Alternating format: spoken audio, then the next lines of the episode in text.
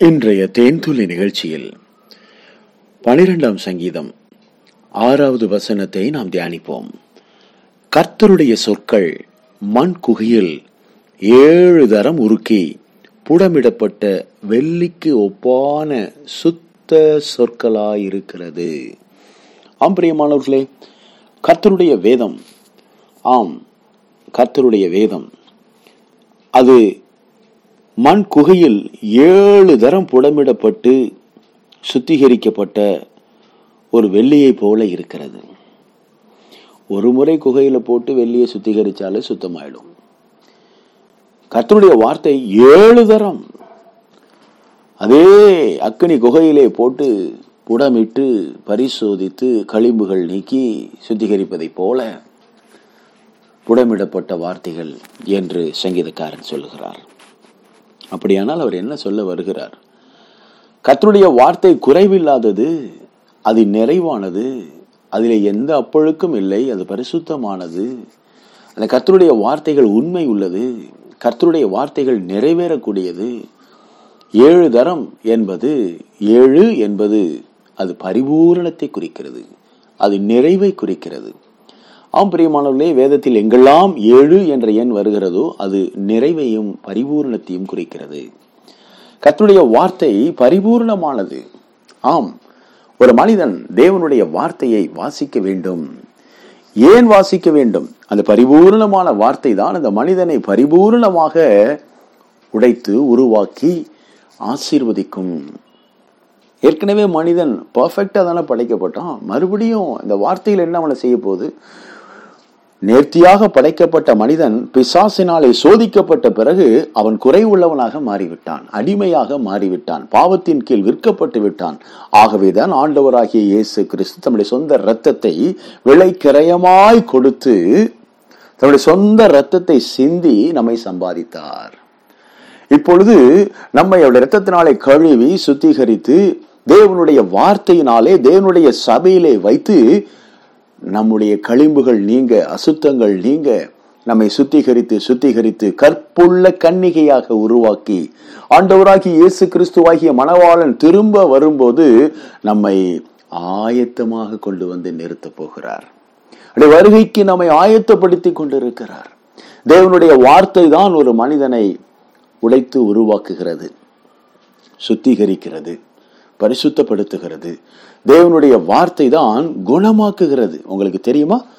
வேதம் சொல்லுகிறது கர்த்தர் தம்முடைய வார்த்தையை அனுப்பி அவனை குணமாக்குகிறார். ஆம் கர்த்தருடைய வார்த்தையை அனுப்பி அவர் குணமாக்குகிறார். அப்போ கர்த்தருடைய வார்த்தை அருமருந்தாக இருக்கிறது. கர்த்தருடைய வார்த்தை ஒரு வெண்ணையை போல இருக்கிறது. கர்த்தருடைய வார்த்தை ஒரு அக்னியை போல இருக்கிறது. கர்த்தருடைய வார்த்தை ஜீவ தண்ணீரை போல இருக்கிறது. கர்த்தருடைய வார்த்தை தேனிலும் தெளி தேனிலும் மதுரமானதாக இருக்கிறது. கர்த்தருடைய வார்த்தை சம்மட்டியை போல இருக்கிறது. கர்த்தருடைய வார்த்தை குறைவற்றது பிரியமானவர்களே. ஆம் இந்த உலகத்தில் ஒரு மனிதன் என்ன தேவையோடு இருந்தாலும் அந்த எல்லா தேவைக்கும் தேவனுடைய வார்த்தை அவனுக்கு போதுமான வழிகளை காண்பிக்கக்கூடியதாக இருக்கிறது. கத்தருடைய வார்த்தையை எந்த ஒரு மனிதன் வாசிக்க ஆரம்பிக்கிறார்களோ அவர்களுடைய வாழ்க்கை பரிபூரணத்தை நோக்கி நகர்ந்து செல்லும்படி உதவி செய்கிறது. பிரியமானவர்களே முப்பத்தைந்து ஆண்டுகளுக்கு முன்பாக முதல் முதலிலே இந்த வேதாகமத்தை ஒரு நண்பர் எனக்கு கொடுத்தார்.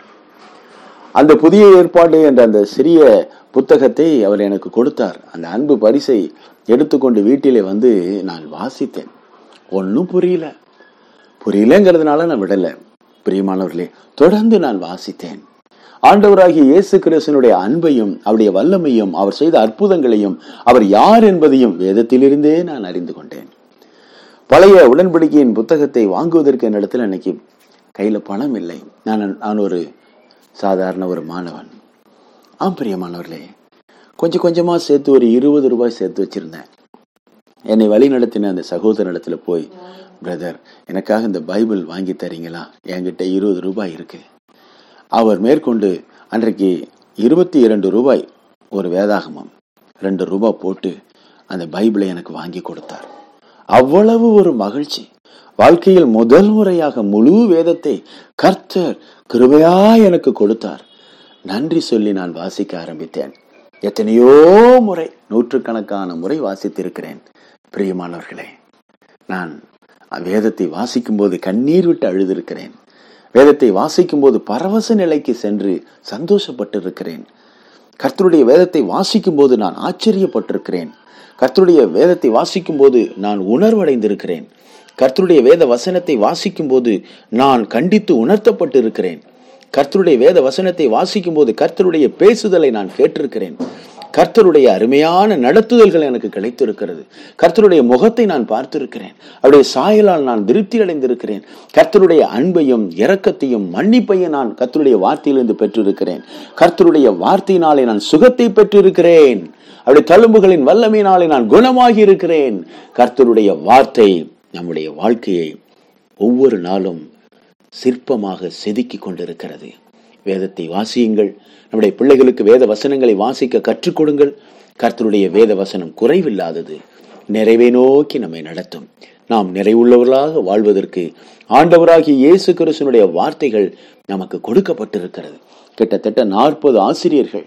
ஆமா பலவேறு கண்டங்களிலே வாழ்ந்தவர்கள். தேவனுடைய ஆவியானவராலே அருளப்பட்டு கர்த்தருடைய ஆவியானவராலே கொடுக்கப்பட்ட ஜீவ வார்த்தைகளை எழுதியிருக்கிறார்கள். அறுபத்தி ஆறு புத்தகங்கள். ஆம் பிரியமானவர்களே ஒரு மனிதனுக்கு தேவையான ஜீவ வார்த்தைகளை ஜீவ ஒளியாக ஜீவ அப்பமாக நாம் எடுத்துக்கொள்ள வேண்டும். ஜீவ காற்றாக தேவனுடைய வார்த்தையை சுவாசிக்க வேண்டும். ஆம் இரவும் பகலும் தியானமாய் இருக்கிற மனுஷன் பாக்கியவான். கத்தருடைய வேதத்திலே இரவும் பகலும் தியானமாய் இருக்கிற மனுஷன் பாக்கியவான். அவன் செய்வதெல்லாம் வாய்க்கும் என்று வேதம் சொல்லுகிறது. கர்த்தருடைய வார்த்தையை வாசிப்போம். கர்த்தர் நம்மை ஆசீர்வதித்து உயர்த்துவாராக. இயேசுவின் நாமத்தில் மன தாழ்மையோடு ஜெபிக்கிறோம். நல்ல பிதாவே ஆமேன்.